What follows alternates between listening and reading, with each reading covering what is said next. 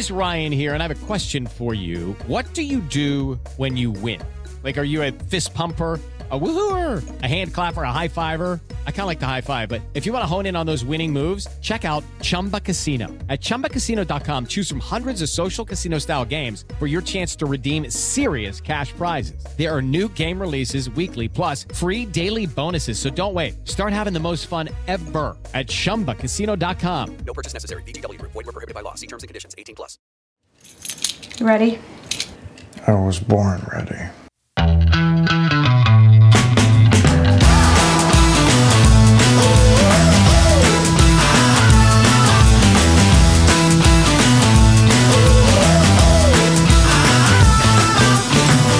Welcome to the Advisory Opinions Podcast. I'm Sarah Isgur, and I've got special guest David French joining me today. You may know him from his New York Times column and all the people who hate him on Twitter. David, uh, you know what? I can't do it today. I'm not starting with Fani Willis. I'm not starting with the Trump civil verdict. We're, we'll get to them because we have to. That's what this podcast does. But I actually wanted to start with two other cases Yes. that I just found more interesting.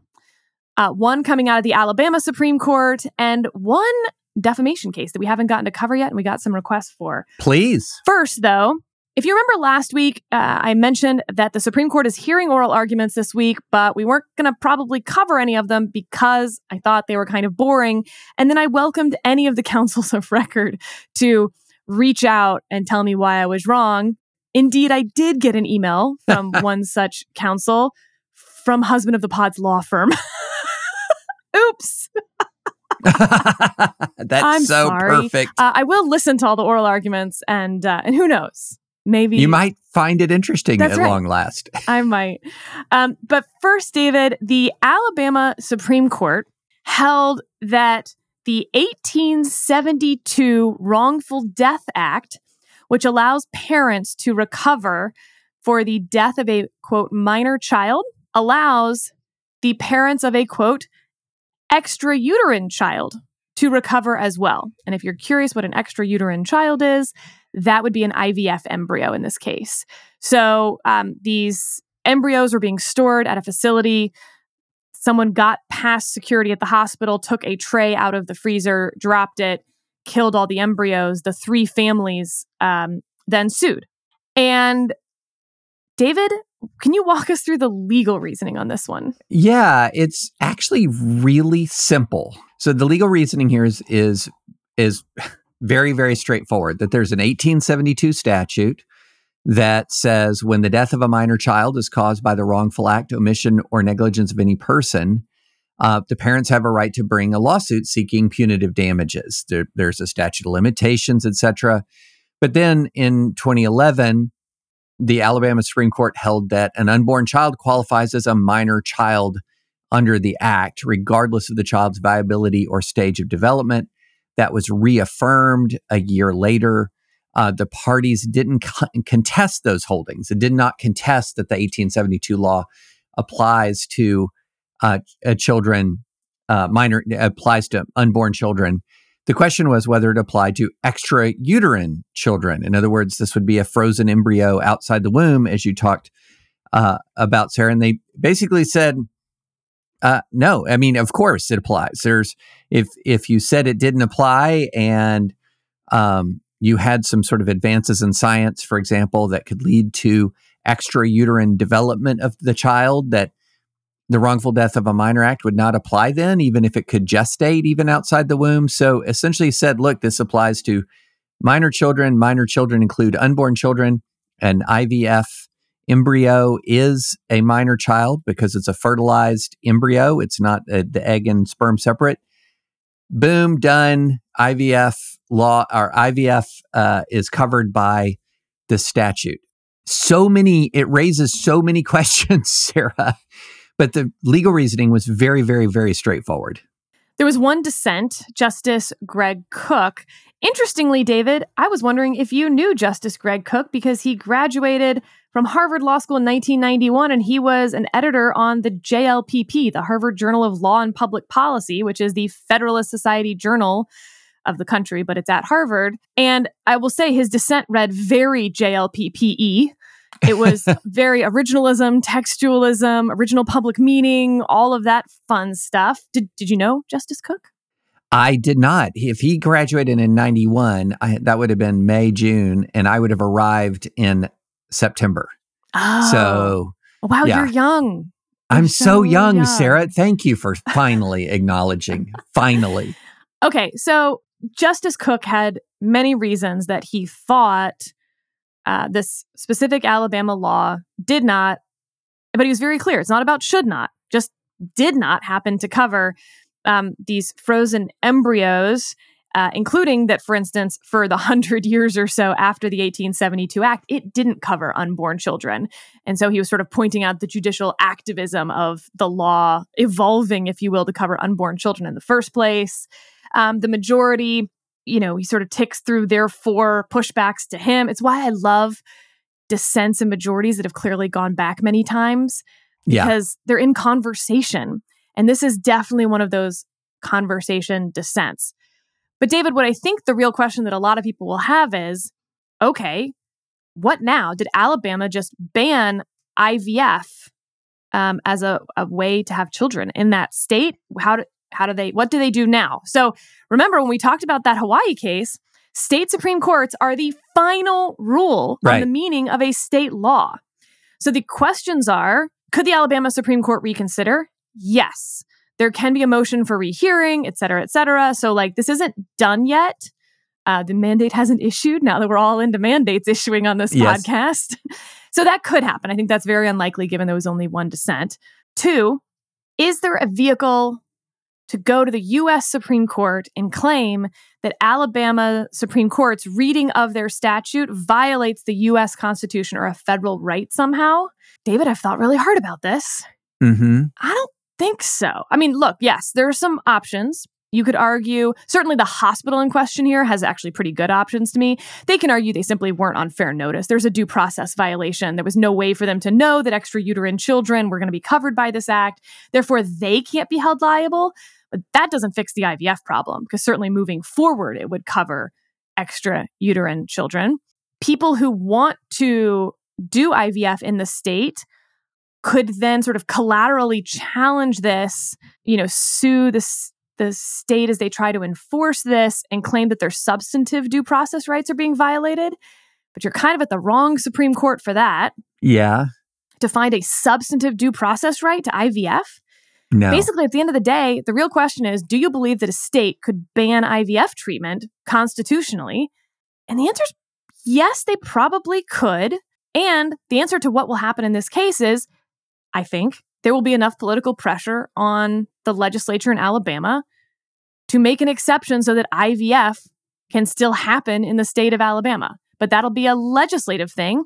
And as much as I think this opinion is dumb, I guess is the right word, it's actually what I want, right? Like they're giving their best read of the law, we hope. And now the legislature, it's their job to fix it if you don't like the outcome of that. This isn't set in stone. IVF isn't over because these justices said so. If IVF is over in Alabama, it will be because the legislature now doesn't fix their law. So don't blame the justices, blame the Alabama legislature. Yeah, I mean, this is they're interpreting a an Alabama statute um, that has been also interpreted, additionally interpreted in 2011, 2012 to include uh, unborn children. So this is a statute that they're interpreting. They are reinforcing pre-existing precedent. The way you overturn this, if you want, if Alabama wants to overturn this, is via statute. And the interesting thing is, Sarah, I've seen some people say, no, it doesn't actually ban IVF. It true, it doesn't. It doesn't. It says that if somebody disposes of an IVF embryo, then there's a lawsuit that is available, and which means that uh, what position does that put an IVF clinic in? Right. That it, The- it puts. it's not that the law says IVF is banned in the state of Alabama. It basically says if you want to engage in uh, IVF treatment as the provider, you are taking on huge amounts of risk. No one's going to insure it. And so, as a factual matter, Yeah. there will be no more IVF in the state because, David, it's not just you know that embryo gets destroyed through the normal course and remember most embryos get destroyed after a whole bunch of consent forms are signed Right. But, you know, anytime an embryo is accidentally destroyed, I mean, that's what happens in IVF sometimes. Accidents happen, bad things happen, power goes out. You know, did the backup generator go out? You, you just, again, you couldn't get insured. You'd be taking on too much risk. I don't see how it moves forward in the state without legislative intervention. Now, maybe the legislation could say something like extrauterine children are covered by this act if there is no attempt to get consent. The embryo, you know, like uh, there is negligence in allowing someone into a facility that then results in the destruction of embryos. There is no backup generator at all. But if that backup generator fails, then you're not held liable. Like they could create a whole framework that would still allow you to sue for sort of the negligent destruction of embryos, but under very specific circumstances, versus right now, where I think you have, by and large, ended the ability of providers to do intro uh, vitro fertilization. Also, David, I should just have the little disclaimer because I forgot at the front. Both of my children are IVF children. You and I talked just to let people into that. Like you, I actually called you Yeah. quite a few times about sort of my moral and ethical qualms about all of this. But I felt very lucky, which is a weird thing when you hear what I'm talking about, which is we had to go through many, many rounds. And each time we only ended up with one embryo. hmm One of them resulted in Nate, one of them resulted in Case. We never had any extras, um, Right. which is a blessing, but it also meant we had to do this a lot. Yeah. Yeah. You know, Sarah, it's really this is this is something that is going to expose some differences in the pro-life movement because there are a lot of folks who say, and I'll just sort of set it up. Some folks who say, okay, wait a minute, there's just no distinction here between an IVF embryo and any other kind of embryo created. And so therefore it's going to have the exact same right to life as any other embryo. And yet while philosophically sort of if you're going to say okay from if you say from the moment of conception you have an independent human life then whether it's created as part of an IVF process or a one night stand or whatever it's still a person right? And so um that would be that's the argument that you protect all of those embryos just from you know from the moment they're created and then the question becomes well what what about this sort of indefinite freezing? What is this what kind of status is that? Um and there are a lot of people who have thought this through philosophically within the pro-life movement and you began to see some of those arguments unfolding online. I can guarantee you sarah in the rank and file world people have not thought this through. This is this is not something that has been thought through because I think there's all sorts of very real life problems with all of it. It's why I called you. I wanted to talk through someone who Yeah. would think through the philosophical side with me, but also be open to talking through the real life side of it as well and how this actually will work. Um, you know, I'd had a miscarriage before. I have a friend who's had many, many, many miscarriages. Like, is this the type of law that, like, if she keeps trying embryos, hypothetically, let's say she were doing IVF, right? If she keeps trying embryos, but she knows that her uterine lining cannot support an embryo, at some point, can she get charged because she sort of is knowingly putting life in an inhospitable environment? You know, what about I had an embryo that didn't stick?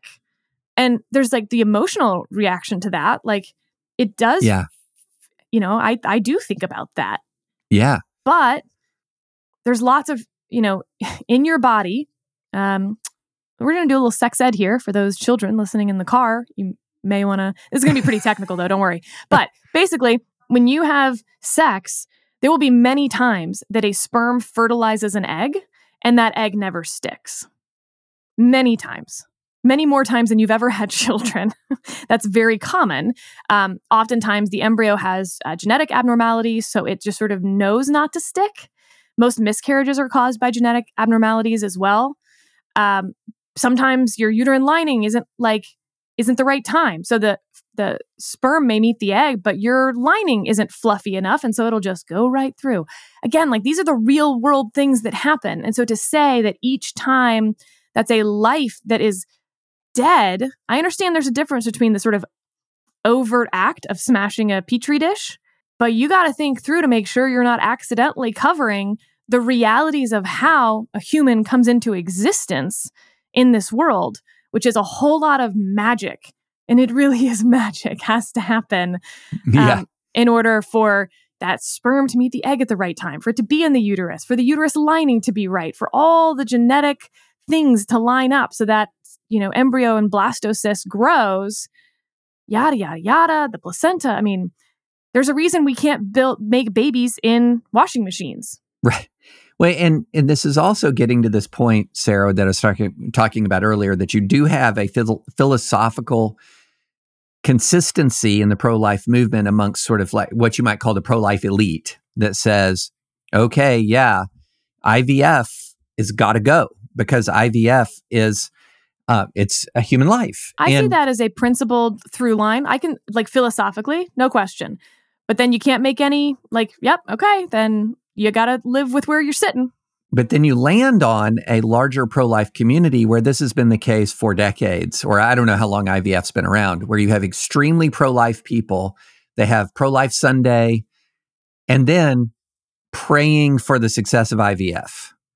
You know, so you have, it's always been seen in a totally different category that sort of the quest for IVF is seen as a very life affirming thing because you're trying to have kids.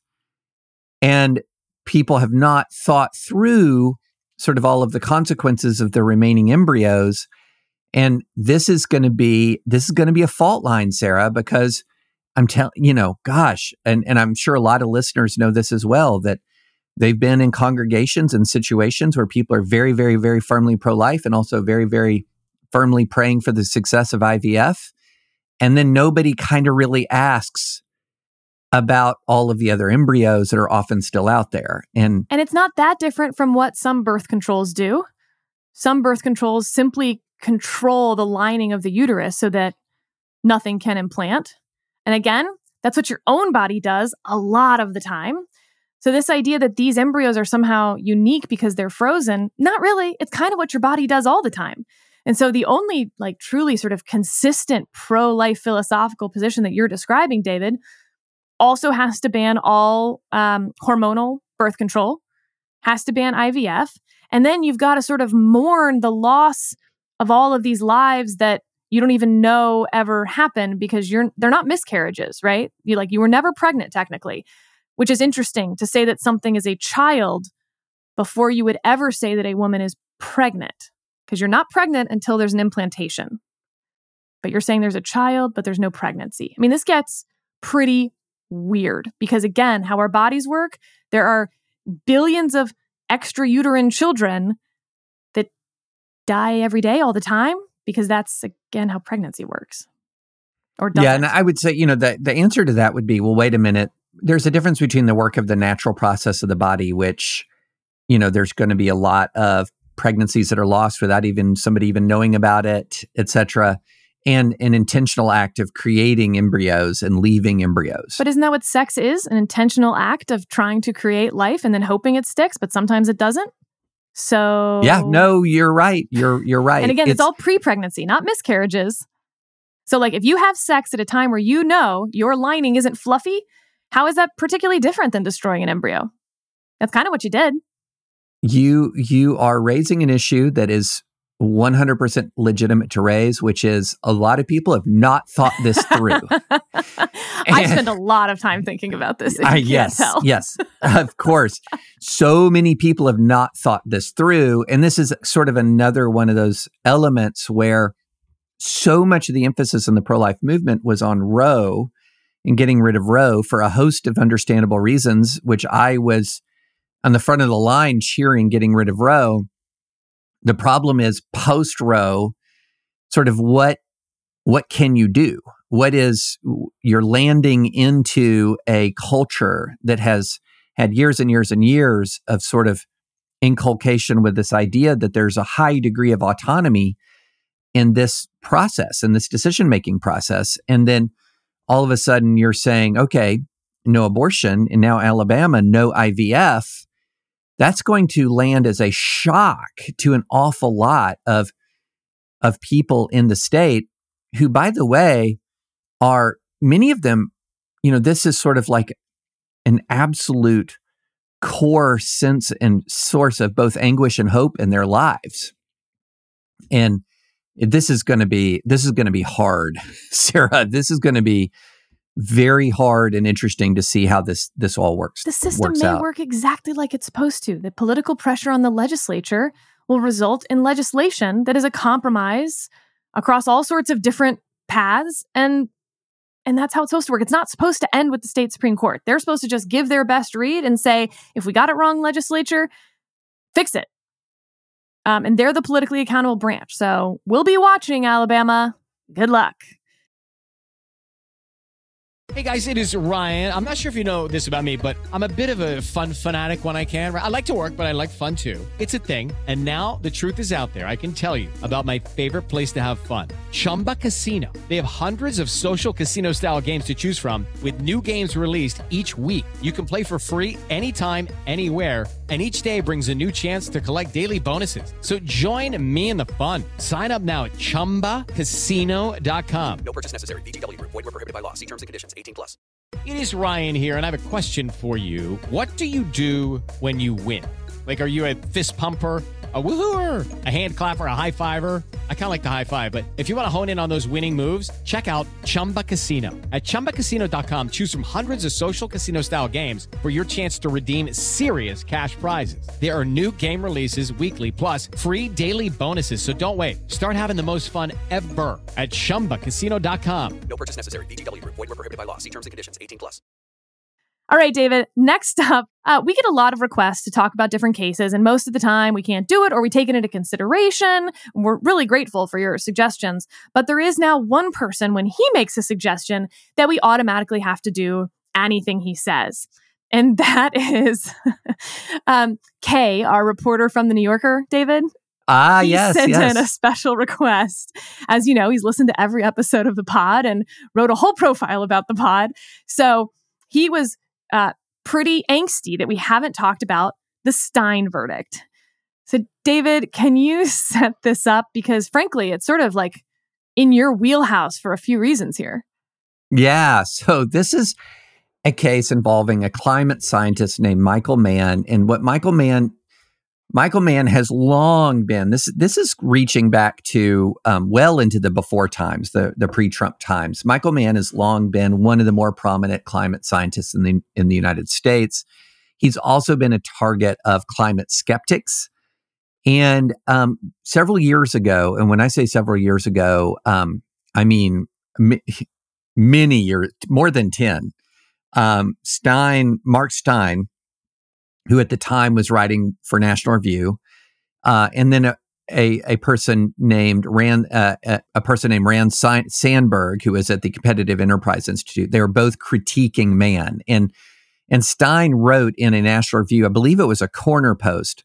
Michael quote Michael Mann was the man behind the fraudulent climate change hockey stick graph, the very ringmaster of the tree ring circus note the clever words. So clever. The tree, so clever. Uh, so Mann sues Steyn, sues Simberg, sues Competitive Enterprise Institute, sues National Review, all for defamation for calling this fraudulent. And the case goes on forever. I mean, you know, there's, I've shared that old joke. The great thing about America is that everyone gets their decade in court. Well, this was pretty literally the decade in court. So he sues National Review and CEI, Competitive Enterprise Institute, are punted from the case basically on the grounds that they you couldn't show actual malice. Mann is a public figure. This is talking about his his area of public expertise. So the actual malice standard applied in our CEI are out of the case, goes to a jury.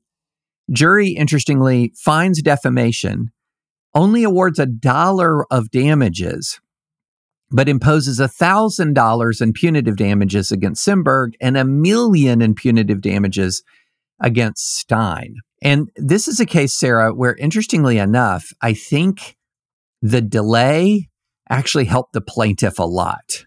As thoughts over climate change have changed? Yes. Yes. I think the delay helped the the the plaintiff a lot because one of the objectives of the defense originally seemed to be, well, I want to put climate change on trial. This whole this whole argument about anthropomorphic climate change, we're going to put that on trial. The longer this went by and the year as year after year went by, the argument that the climate change hockey stick graph was quote fraudulent, fraudulent as opposed to wrong, that's a different those would be a different assertions. Fraudulent, I think that argument only diminished in force and effectiveness. And so this is one of those rare cases where I'm thinking the delay worked out for the plaintiff's favor, but at the same time, Sarah, a million dollar punitive award on a one dollar compensatory award ain't that ain't happening. Right. I mean, the Supreme Court has said that it's a 10x due process check. And now that's not hard and fast and whatever, but 10x would be $10 if my math is correct. right. Right. But I think that actually Mann wanted just wanted the defamation verdict. That that's that's what he wanted. Uh so how does this change journalism if at all? What happens from here and what what did we learn if anything? Yeah, you know, this changes journalism a lot less than the Dominion settlement does. Um, than the Rudy defamation verdict, than the Alex Jones. De- I mean, we have some colossal verdicts right now out there with others coming, I think that this would have been a far more consequential verdict two years ago. As of right now, you have abundant ev- evidence that plaintiffs can file effective defamation lawsuits against grossly irresponsible reporting. Um, prior to the Dominion settlement and some of the settlements we've seen around the Trump Trump entertainment media complex, is there just hadn't been a lot of successful defamation cases, Sarah. There just hadn't, but it's a different world now. So you know this case a lot more in a lot more detail than I do. My understanding is Mann was also at Penn State where Jerry Sandusky was. For those Yes. who remember this, and there was some other line about um, he's like the Jerry Sandusky of climate change, but instead of molesting children, he molests data. Right. Was that Right. a finding? Because that seemed pretty like fictional, hyperbole, etc. I don't see how that's defamatory. Yeah, I don't know if that specific statement was held to be defamatory. Um, I'm mostly interested in the fraud, the assertion that the hockey stick was quote fraudulent. I remember this was, of course, God, I mean, it was more than a decade ago, right? But it was the idea that he had, um, you know, manipulated the data. And one side said, yes, but all you always have to move the data in order to get any sort of narrative out of the noise. Otherwise, it's just all noise. And then the other side was like, aha, see, you were trying to keep, you know, get a narrative. And this is how basically all social science works, which is why we have a replication crisis. It's why uh, there's a publication bias that if you can get the narrative by some people say manipulating the data, some people say picking the data that you know best fits the situation, however you want to think about it. Um, so to me, I take your point about how climate change opinions have changed over a decade, but it also seems like we've learned a lot more about the problems with scientific publications that like if you find something cool you get published. If you find the thing isn't cool then you never get published and we never hear about how like rain is wet. So i guess to me like the word fraudulent in this case where it's about whether it's manipulating data or whether it's simply doing science that does seem like more opinion to me That's what always to me was the the key question in the case was that word fraudulent. Because on the one hand, it is true that it can be defamation. Sarah, if I say you're a thief, and then that can be defamation. oh my god i do have a confession when i was a freshman in college Uh oh. I was you, out you of. Wildcat Bucks. And everyone thought it was like cool to take muffins from the dining hall, even when you were out of Wildcat Bucks, and like hide it in your pocket. And so I did it. And my sophomore boyfriend at the time gave me the most morally like he was, by the way, the like communist socialist, and I was the you know capitalist Republican. And he gave me this lecture about how I was now a thief. Yeah. And I've never, never, ever done anything like it again. It was so convicting. Wow. Okay, so I have to choose a different way of defaming you than thief. Oh my Right. goodness. That's yeah. triggering to me. but there there is a, a a phenomenon where there's something that could in certain circumstances be a factual assertion in other circumstances could be an assertion of opinion So, for example, if I say someone has been convicted, it, someone is a convicted rapist, let's say, that is an assertion of fact. And if they're not a convicted rapist, well, yeah, I'm in a world of hurt, especially if I've been negligent, if they're not a public figure, or if I've demonstrated actual malice, if they are a public figure. But then there's this other thing where someone says, Well, I think the conduct that you engaged in amounts to fraud. That's my assessment is that your conduct amounts to fraud. Um, that's that's a different deal, Sarah. I'm yeah, I'm not I'm not necessarily convinced. You know, I think the language, the the question is, do you just want to f- hurl around that word in sort of a moral sense? Is a really good question, but feels a lot like opinion to me in context. I don't know. What do you think? Yeah. I mean, you also mentioned that Steyn represented himself in the trial. Yeah, you know, there was this big controversy. There was a eh, controversy during the case involving, you know, because na- he published what he published in National Review, and how much were the two in- was Steyn and National Review's interests aligned was a big question in this. And so part of the question was how much was, you know, how much did a Mark Steyn want to put climate change on trial versus just narrowly defend the defamation case, which are those are different things. All right. We're moving on. And I'm sorry, but we finally gotten to this portion of the podcast. so, David, there was the hearing in the, well, side hearing. Okay, whatever. Let's just start from the beginning here. So, in the side Georgia- hearing about a side piece. Yes. No, never. Yeah, side hearing about a side piece. So, okay. there's the Georgia case against Donald Trump and his co defendants related to their efforts to fraudulently change the outcome of the 2020 election. Mike Roman is one of those co defendants. He uh, files a motion saying that Fani Willis, the elected district attorney for Fulton County, should be removed from the case because she has been conducting a personal sexual, however you want to call it, relationship Yeah. with one of the outside special counsels that she hired to work on the case. Now, the theory of why this would affect his case at all versus this is just like an internal ethics problem for her goes something like this that she's broke there's a lien on her house she makes this you know government salary not much you know compared to her lifestyle um, and you know her boyfriend and her concoct this plan if they can come up with a big enough case that's complicated enough that she has to hire outside counsel, she can pay him an exorbitant amount of money, circa $630,000. And then he can funnel that money back to her. But in order to do that, they need a huge case. Like, for instance, a case against a former president and a you know more than a dozen co-defendants that's RICO that like requires a whole bunch of extra hands to help. So, if they can prove that, then yeah, she would get removed from the case.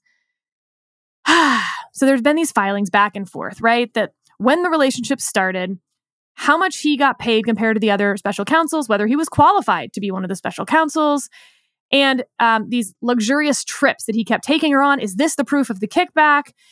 So her responses are Our relationship didn't start until after he was already a special counsel. I reimbursed him for all of the fancy vacations, and he's wholly qualified. Then the Mike Roman team was like, We have proof that she just lied to the court. So there was a hearing about all of this, and Nathan Wade, the special counsel, and Fani Willis, the elected district attorney, took the stand in their defense. And I, I mean, I want to use that loosely because this, of course, they're not on trial and this is a motion that we're talking about. And the reactions, David, have been a lot.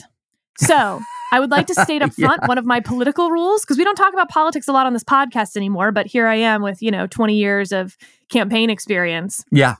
If you hate someone who's running for office or at a debate performance or really anything in politics, the first question you must ask yourself is Am I the audience for this? Now, maybe you are. And if you hated it, then that's not good for that person. But oftentimes, what I find is that, you know, a Fox News viewer will tell me how much they hated Pete Buttigieg's, you know, press conference. And I'm like, you weren't the audience. This wasn't, you weren't persuadable on this. No.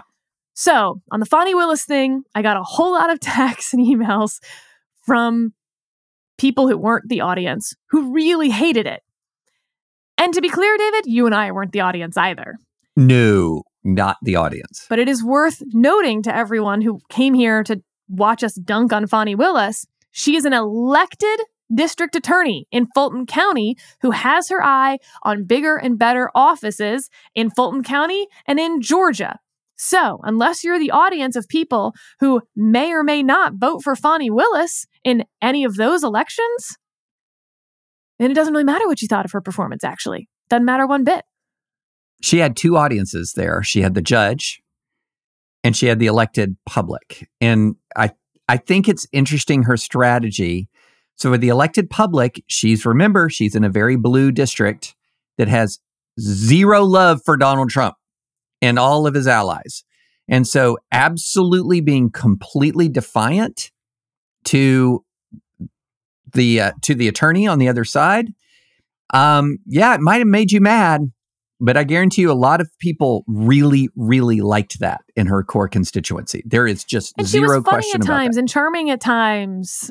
Um, again, for that audience, I think. But that's not what this podcast is, David. This podcast is about the law. and that was the other audience yes Yes, the judge and other lawyers. That was catastrophic as a lawyer watching it. so let me just set the stage for what you would have seen if you had watched this hearing. There was a lot of it, it was over two days. Um, but the part that I think stuck out to most people was the cash part, David, right? So, like, yeah yeah did she actually reimburse her boyfriend for all these fancy vacations? Because this goes to whether she was profiting from hiring this outside counsel who she was then sleeping with, yada, yada. And she Right. says, Yes, I reimbursed him. And they're like, Great, where are the receipts? And she's like, I don't have receipts because I paid him in cash. And they're like, We're talking thousands of dollars. And she's like, Uh huh. And they're like, You keep thousands of dollars in cash in your home just randomly at all times? Yes, great where's the ATM like receipts where you went to the ATM and get this cash, you know, like on a yearly basis or a monthly basis? You go and just take out another $10,000 in cash. And she's like, nope, it's just there. Okay. What job did it come from? Money is fungible. That was literally her answer to that question. I was like, I don't think that word means what you think it means. to anyone, any lawyer watching that, and presumably the judge, it was a not credible answer to this question. Yeah. And his answer is like, okay, what'd you do with the cash? N- uh, did you deposit it? No. You just now have all this ca- thousand, tens of thousands. I've of got dollars, he's got valets to tip sarah like right. And then the questions that I had about this were like, okay, so she's clearly depleted her cash resources enormously in paying him back, in theory. So does she still have cash in her house, or no? That's all gone now. And like there was a tax lien on her home. So you're telling me you had $50,000 in cash at your house, but also you couldn't pay the taxes on your house? What? None of this makes any sense. yeah And then like she'd get asked questions about, you know, basically, did he ever spend the night at any place that you resided from 2019 to 2022? And she kept saying, he never came to my house on whatever street. Well, that's not what I asked. I asked, did he ever spend the night at any house that you spent the night at from 2019 to he never came to my house? Finally, I mean, this went back four or five times. The question got asked and she refused to answer it with the question that was asked. And the judge had to step in and be like, let me try to explain the question to you. But this is a smart woman. Fani Willis is not stupid. She went to Howard University for undergrad. She went to Emory Law School. This woman's IQ is just fine. So if you thought that she was obfuscating, it's because she was obfuscating. Yeah. Now, here's what's interesting to me, Sarah, because I was thinking about this dynamic. On the one hand, elected official, absolutely defiant towards a shared enemy, you know, in the opposing counsel. And then you have the audience of the judge. And that, the way she reacted, extremely defiant, I can imagine working in some of the small town places that I've practiced and sort of dipped my toe into over the course of the years where the judge and the the DA are friends. They're tight. Like, how dare you? The judge would literally share the indignant response of the DA. Like this is all we're all in the same club here and you're coming from outside and attacking me. Don't and especially on a personal matter. I could imagine in some of the communities I where DAs and judges and everybody's very tight, very close. I don't see that in this circumstance. This is a big jurisdiction, lots of judges. Um, just don't see that same kind of dynamic. And so I'm really curious as to how the judge is going to react to this. Um, and honestly, Sarah, when you articulate the theory of why she should be disqualified, it's a major stretch. Like that is a theory, is a major stretch. And I feel like, however, that Fani and Fani Willis and everybody maybe have walked into a bigger scandal than they needed to have because they were trying to minimize the relationship when maybe the actual answer is yeah, we were in a relationship, but the idea that this prejudices the defendant is absurd. But David, to pivot back to our first political part of this conversation, what are you talking about? This has been a huge win for her. Huge. She is now with universal name ID in the state of Georgia and certainly Fulton County. And as someone who's being uh, unfairly maligned for having a consensual relationship with a really good looking dude. uh, by the way, they broke up, I guess, like this summer. there was so much drama on the stand in this whole thing. So much drama. Uh, as far as what the judge will do, I don't think they met their burden. Um, I think that there's a chance that she has sort of accidentally maybe admitted to breaking other laws while she was testifying to some of this. I I'd have to think through some of like all of this cash moving around. You can end up uh, with some tax problems pretty easily. And certainly, like if there's a lien on your house and you claim not to have the funds to pay it in order to get like longer to pay that off, you know, who I don't know is the answer. But there was a whole lot of stuff she said that could have a whole lot of implications for her, her law license, her her you know sort of ethical stuff in the office. I don't know. But the point of this hearing was whether she'll be removed from this case. Whether there was anything that prejudiced the defendant in her prosecution and Nathan Wade's prosecution of this case.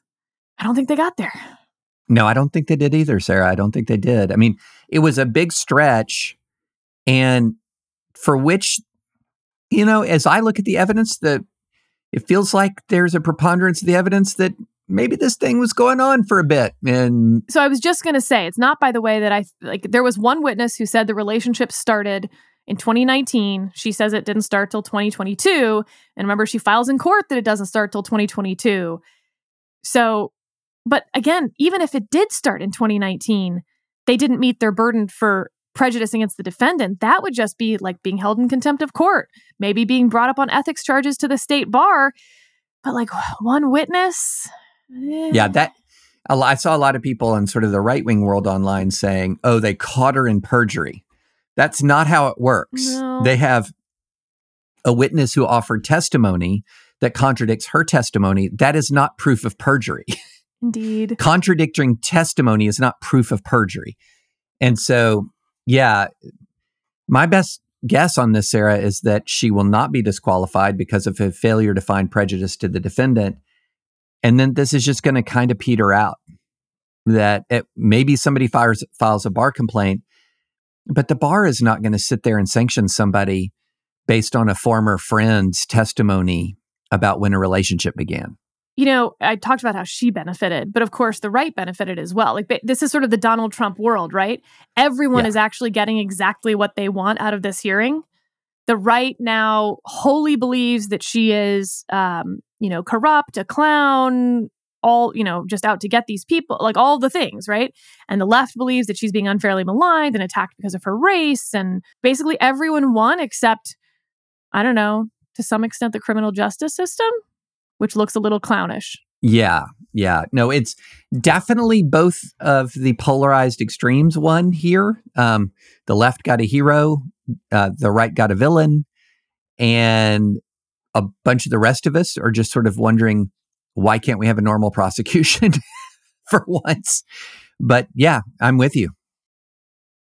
Step into the world of power, loyalty and luck. I'm gonna make him an offer he can't refuse. With family, cannolis, and spins mean everything. Now, you wanna get mixed up in the family business. Introducing The Godfather at ChumbaCasino.com. Test your luck in the shadowy world of The Godfather slot. Someday, I will call upon you to do a service for me. Play The Godfather now at ChumbaCasino.com. Welcome to the family. No purchase necessary. VGW Group. Void where prohibited by law. 18 plus. Terms and conditions apply. With the Lucky Land slots, you can get lucky just about anywhere. This is your captain speaking. Uh, we've got clear runway and the weather's fine, but we're just going to circle up here a while and uh, get lucky. No, no, nothing like that. It's just these cash prizes add up quick. So I suggest you sit back, keep your tray table upright, and start getting lucky. Play for free at LuckyLandSlots.com. Are you feeling lucky? No purchase necessary. Void where prohibited by law. 18 plus terms and conditions apply. See website for details. All right, moving on to the civil verdict against Donald Trump. This is the forever case, man. Like, if you feel like it's deja vu all over again, it is, but we're back. So, in this case, uh, Judge Engoron issued a $355 million penalty against Donald Trump, banned him from participating in New York businesses for three years. I believe it was two years for his sons, and uh, ordered the so called corporate death penalty the revocation of the operating certificates for certain Trump businesses in New York and canceled the LLCs. A little bit to talk about here. David Lat, I thought, did an amazing write up in original jurisdiction of sort of each piece of this. Uh, but I wanted to read David's grounds for appeal, which he also he got from an outline in Reuters. It's just it's really well done, so we're all going to use the same outline. Yeah, uh, love it. One ground for appeal: there was no fraud or illegality because there were no victims. The banks that lent to him actually made money on their loans. Now, I've heard this a lot on sort of the Trump voter side of things. Y- yes, but the argument against that is that they would have made more money if it had been sort of accurately assessed because of the interest rates would have been higher. They gave him a particularly low interest rate because of the quote unquote fraud. So that one I don't think is the best grounds for appeal. Two, because they were victims in that sense, because there's a delta between how much they did make versus how much they could have made. That's the victim status. Two, Yeah. the lenders did not rely on his supposedly fraudulent statements since they were sophisticated parties who did their own due diligence and came up with their own much lower estimates. So, this I find incredibly persuasive for a trier of fact. I'm not quite Right. sure why that's appellate grounds, but I totally agree that there was no real evidence that I saw that the banks ever relied on his fraudulent statements. That's a huge problem when you're finding causality. But again, for the trier of fact, which in this case is the judge, and you know the grounds for appeal on that are basically going to be that it's it's not like it's so unreasonable for him to have found that that it's you know miscarriage of justice basically. Three, the dollar amount of the penalty is excessive in relation to the alleged fraud. Hmm, yeah, eh, maybe. Four, in light of the foregoing, Tish James, the attorney general, overstepped her authority. Mm. They're not great grounds for appeal, David. No, and you know, there's this. I think let let's back up a little bit because this was brought under a New York law that is just goes by the name Section 6312, and this New York law is unusual. it's unusual, and in here, let me read. This is from the actual summary, the actual ruling issued by the judge, and this is really key. Okay, so this is just a little paragraph here. In a 35 page decision and order dated September 26, 2023, this court granted plaintiffs summary judgment only on liability and only on the first cause of action, which was 6312. Simply put, the court found that plaintiff had capacity and standing to sue, that non party disclaimers and party worthless clauses do not insulate defendants' material misrepresentations. And here's the key part here, Sarah that's intent, scienter, and reliance are not elements of a standalone 6312 claim. That disgorgement of profits is an available remedy and that the subject financial statements materially misrepresented the value and he lists the properties. Let's go back to that. Intent, scienter, and reliance are not elements of a 6312 claim.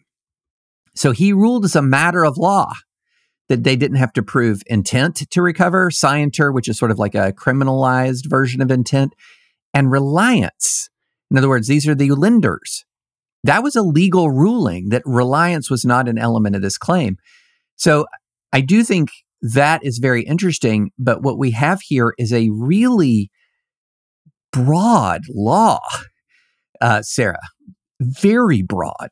Sort of like the Jack Smith January 6th criminal laws, I would argue. I mean, this is broad. Whenever any person shall engage in repeated fraudulent or illegal acts or otherwise demonstrate per- persistent fraud or illegality in the carrying on, conducting, or transaction of a business, the attorney general may apply for an order enjoining the continuance of such business activity, et cetera, et cetera.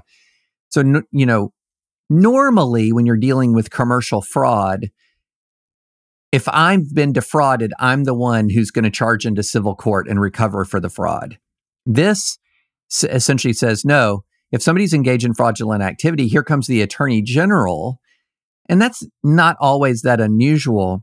But here comes the attorney general able to enjoin the fraudulent activity, but under this incredibly broad definition of fraud that is wildly broader, apparently, if it doesn't even include reliance, for example, or intent than many other ways of defining fraud. And so. And that appears to be only used against Donald Trump. well, I think it was brought against, you know, there are 6312 cases have been brought against other major corporations, uh, but not obviously under the same fact patterns. Last thing, David, we got an interesting sort of reverse uh, advice column question that I wanted to read to you from Preston. A bit of backstory regarding our particular relationship. I started dating my wife in undergrad after college. She decided to go to law school. She got into a good law school, top 25 at the time, and ended up doing very well and securing a job in big law. She summered at her firm and accepted the post graduation offer with some reservations, knowing the demands of the job, but also knowing that she wanted to challenge herself. She is someone that has always excelled in school, and through her combination of intelligence and work ethic, has afforded herself many professional opportunities that her dear husband squandered at frat parties. we got married after she took the bar last year, and she started as an associate with her firm in October. Somewhat unsurprisingly, she has found it at times moderately stressful and other times highly anxiety inducing. She is not highly money motivated, and I believe her nascent professional interests lie more in judicial or academic work rather than the corporate litigation she is currently working in. The ask here is how I should go about consoling her on those particularly rough days in the life of a junior associate in Big Law.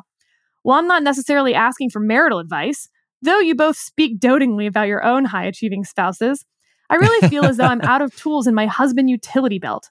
This is far from the first time I've supported her in stressful seasons of life, but when she was a student, I could relate to writing papers, cramming for an exam, or having professors with high expectations. Now, though, I truly have no context for what professional expectations are appropriate and which aren't. The primary stressor isn't even the brutal hours, but more so the perceived inability to make even the smallest mistake uh, doing work she's attempting for the first time in her young career, and the assumption that everyone else works quickly and error free in their practice of law. The professional expectations levied on her early in her career are vastly different from my own, albeit in different fields.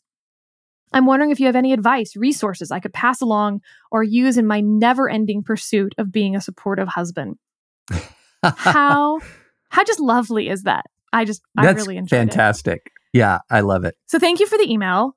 Um, I think that is such a wonderful way to see this thing that's clearly causing tension in your marriage, right? That um, A, she's in this highly stressful job, and B, you don't, you can't relate. Like you don't know what she's going through. And instead of making that a source of resentment, tension, friction, um, you're turning it around of like your own failure of like you don't know how to comfort her and be there as a supportive husband, your utility belt is empty.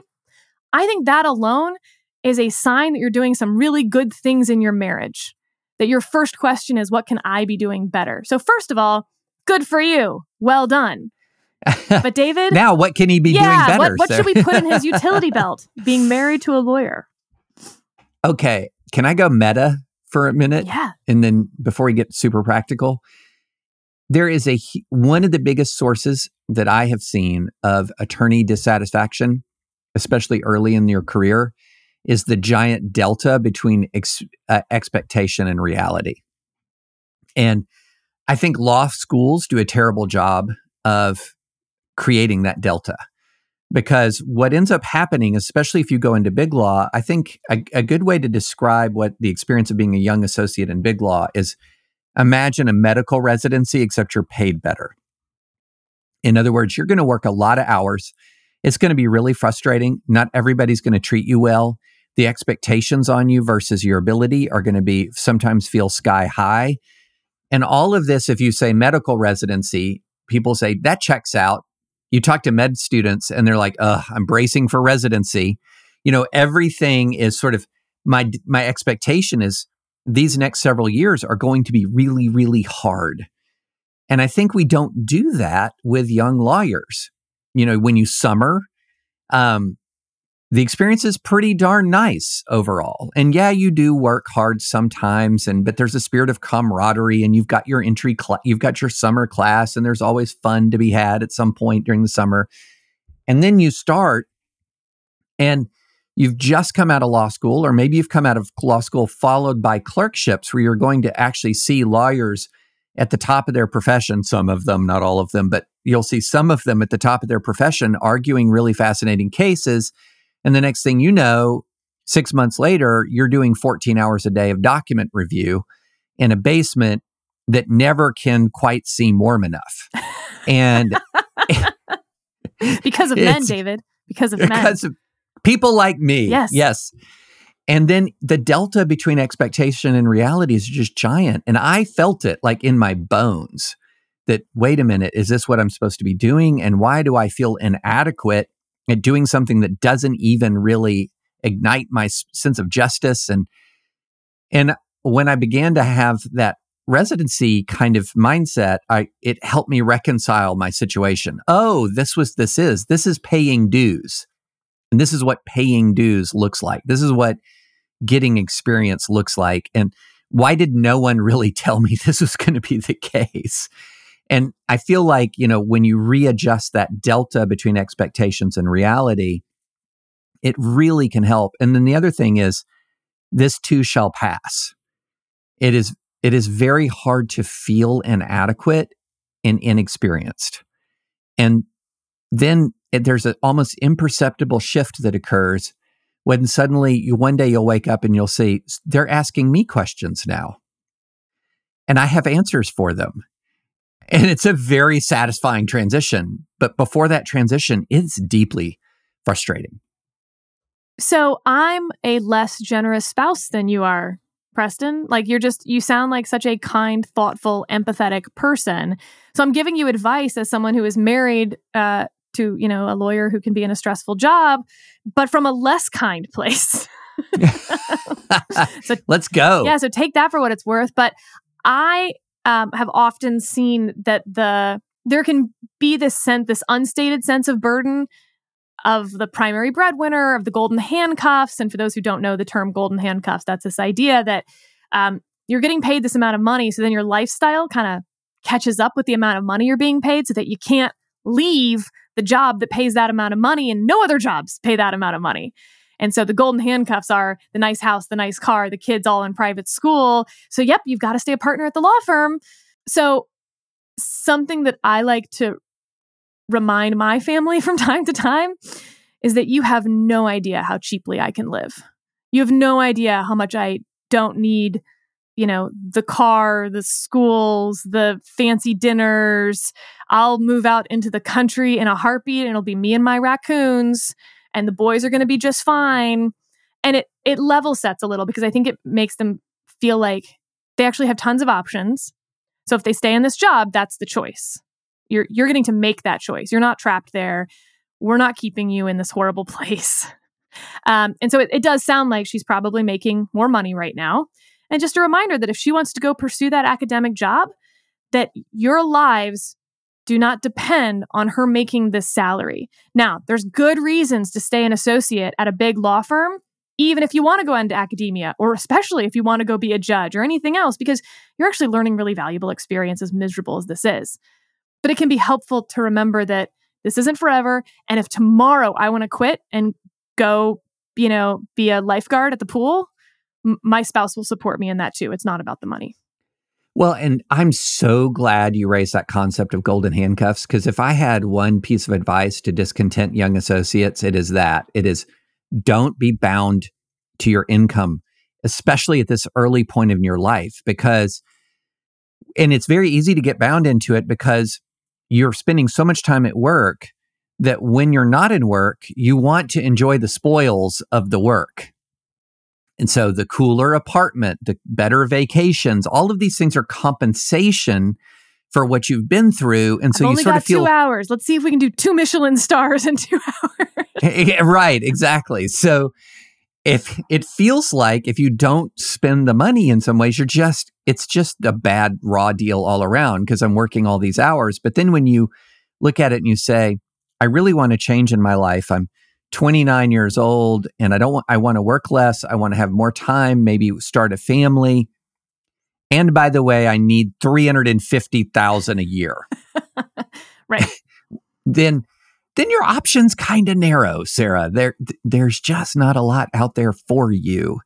But if you've lived modestly and you don't have to have that massive compensation and you can say for substantially less I can do what may, matters more to me, you know, then that's when you begin to see sort of that value of the law degree.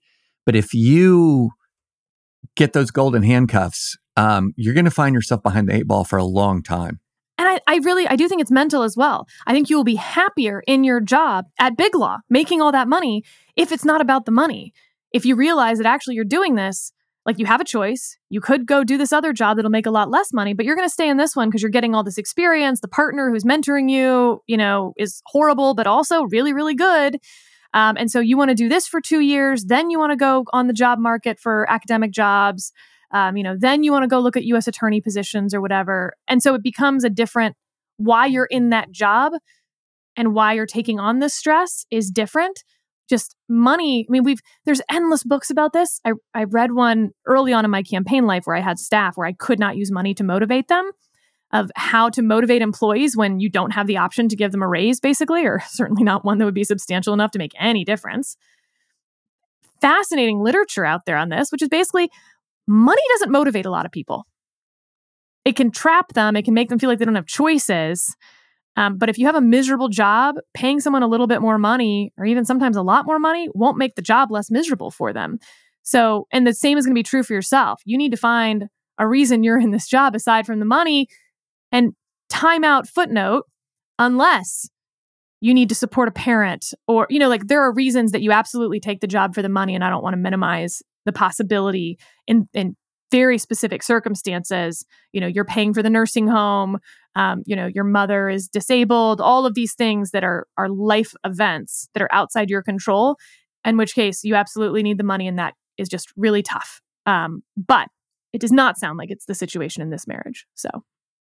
Yeah, yeah. And you know, at the that's such good advice. It's such good advice. And the one thing that I would also say if you are feeling discontent in big law because you're saying, "Wait a minute, Sarah and David, I'm hearing you, but it's worse for me because I'm working all these hours. Yeah, I'm getting a great salary, but what experience am I getting? I'm doing document review." And the that's a, a question I actually asked myself, especially very early in my career, because what I was doing was at one point I remember being up until one in the morning supervising paralegals who were sending out FedEx packages. Like that was literally what I was doing at 1 a.m. And it just felt so dumb and, and silly. But then over time, what I began to realize is with each passing month that I was spending in Big Law, I was spending another month exposed to different aspects of the practice of law at the highest levels. And so when I was reading a brief that was created, that was drafted by a senior associate and a partner, I was reading one of the better briefs you're going to read. When I was reading opposing counsel's briefs, I was reading one of the better briefs you're going to read. I was marinating in the practice of law at a very high level. And I was amazed at over, you know, two years, three years, four years, five years, how much it imprinted on me, just the certain habits. This is how you do discovery. This is what a good brief looks like. All of these things just begin to imprint upon you over time. So even this frustrating early start, there is it's just it's just paying dues. That's what it is. Now, some places will artificially suppress you and it really isn't great experience, but as a functioning workplace, once the dues are paid, you start to see the reason for them in the first place. And look, I actually think, uh, you know, there's campaign equivalents of this, right?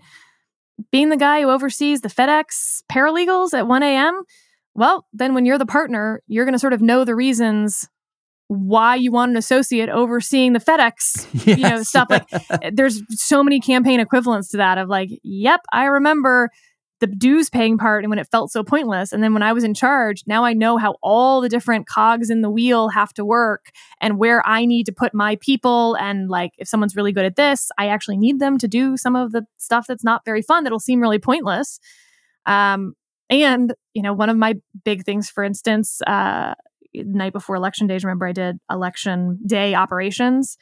Um, making sure everyone goes to sleep because you realize that everyone's going to want to make that last push and like stay up and pr- you know there's adrenaline going it's like no because if this thing goes to a recount you've got four days that you're not sleeping afterwards so i really need you to sleep tonight so like having been there on the front end you then know when you're the boss to send everyone home at 10 p.m that night even if everything's not done because sleeping then is more important if there's a recount you're not sleeping the next night um, so you know there's little stuff like that that you just you don't know until you sat in the warehouse at 1 a.m Yeah, no, exactly. And when I became a more senior attorney, one of the things I tried to do with the associates I supervised or the younger attorneys is always explain why I was asking them to do something. So true. That helps always. Yeah. Hey, this looks absolutely. like I'm just wasting your time and it's busy work. But actually, you know, I did it and here's what I learned and here's what I think you'll get out of this. Or but sometimes you don't have time for that. And I get it. Yeah.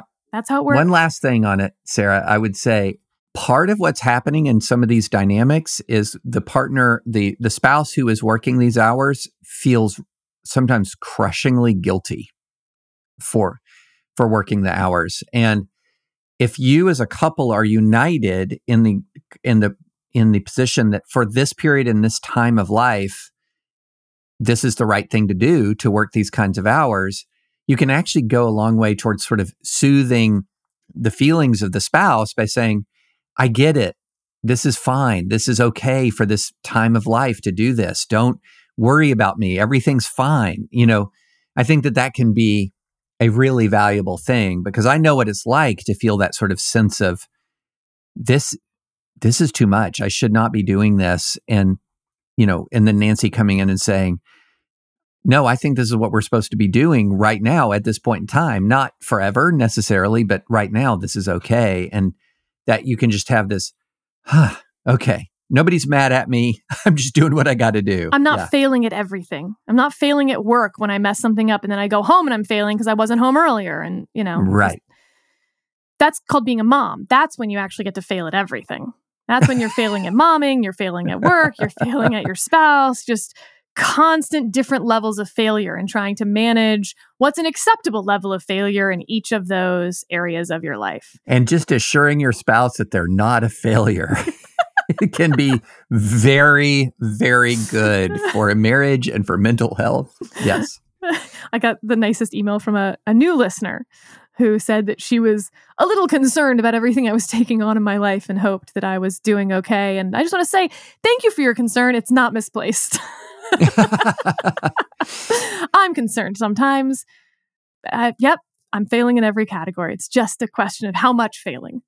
Um, and that's what we do as moms, I guess. I now I understand a whole area of literature that I didn't get before. What a treat.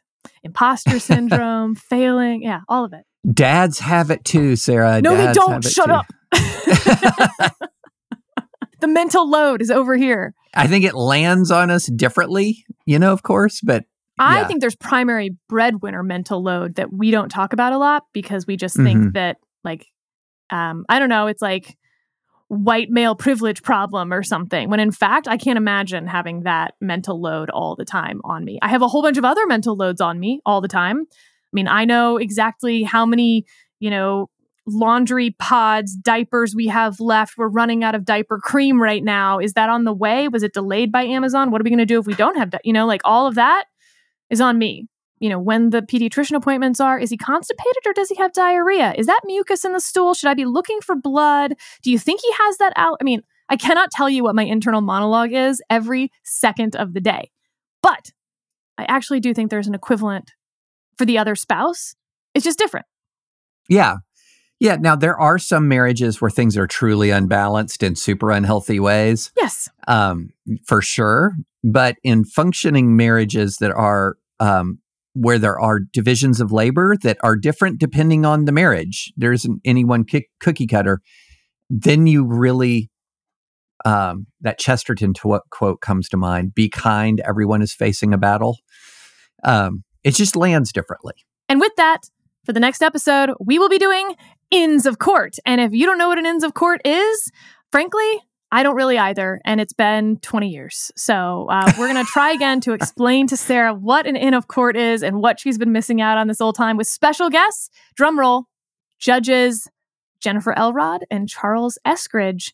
We'll see if they'll sing for us. I don't know. Till next time. Bye.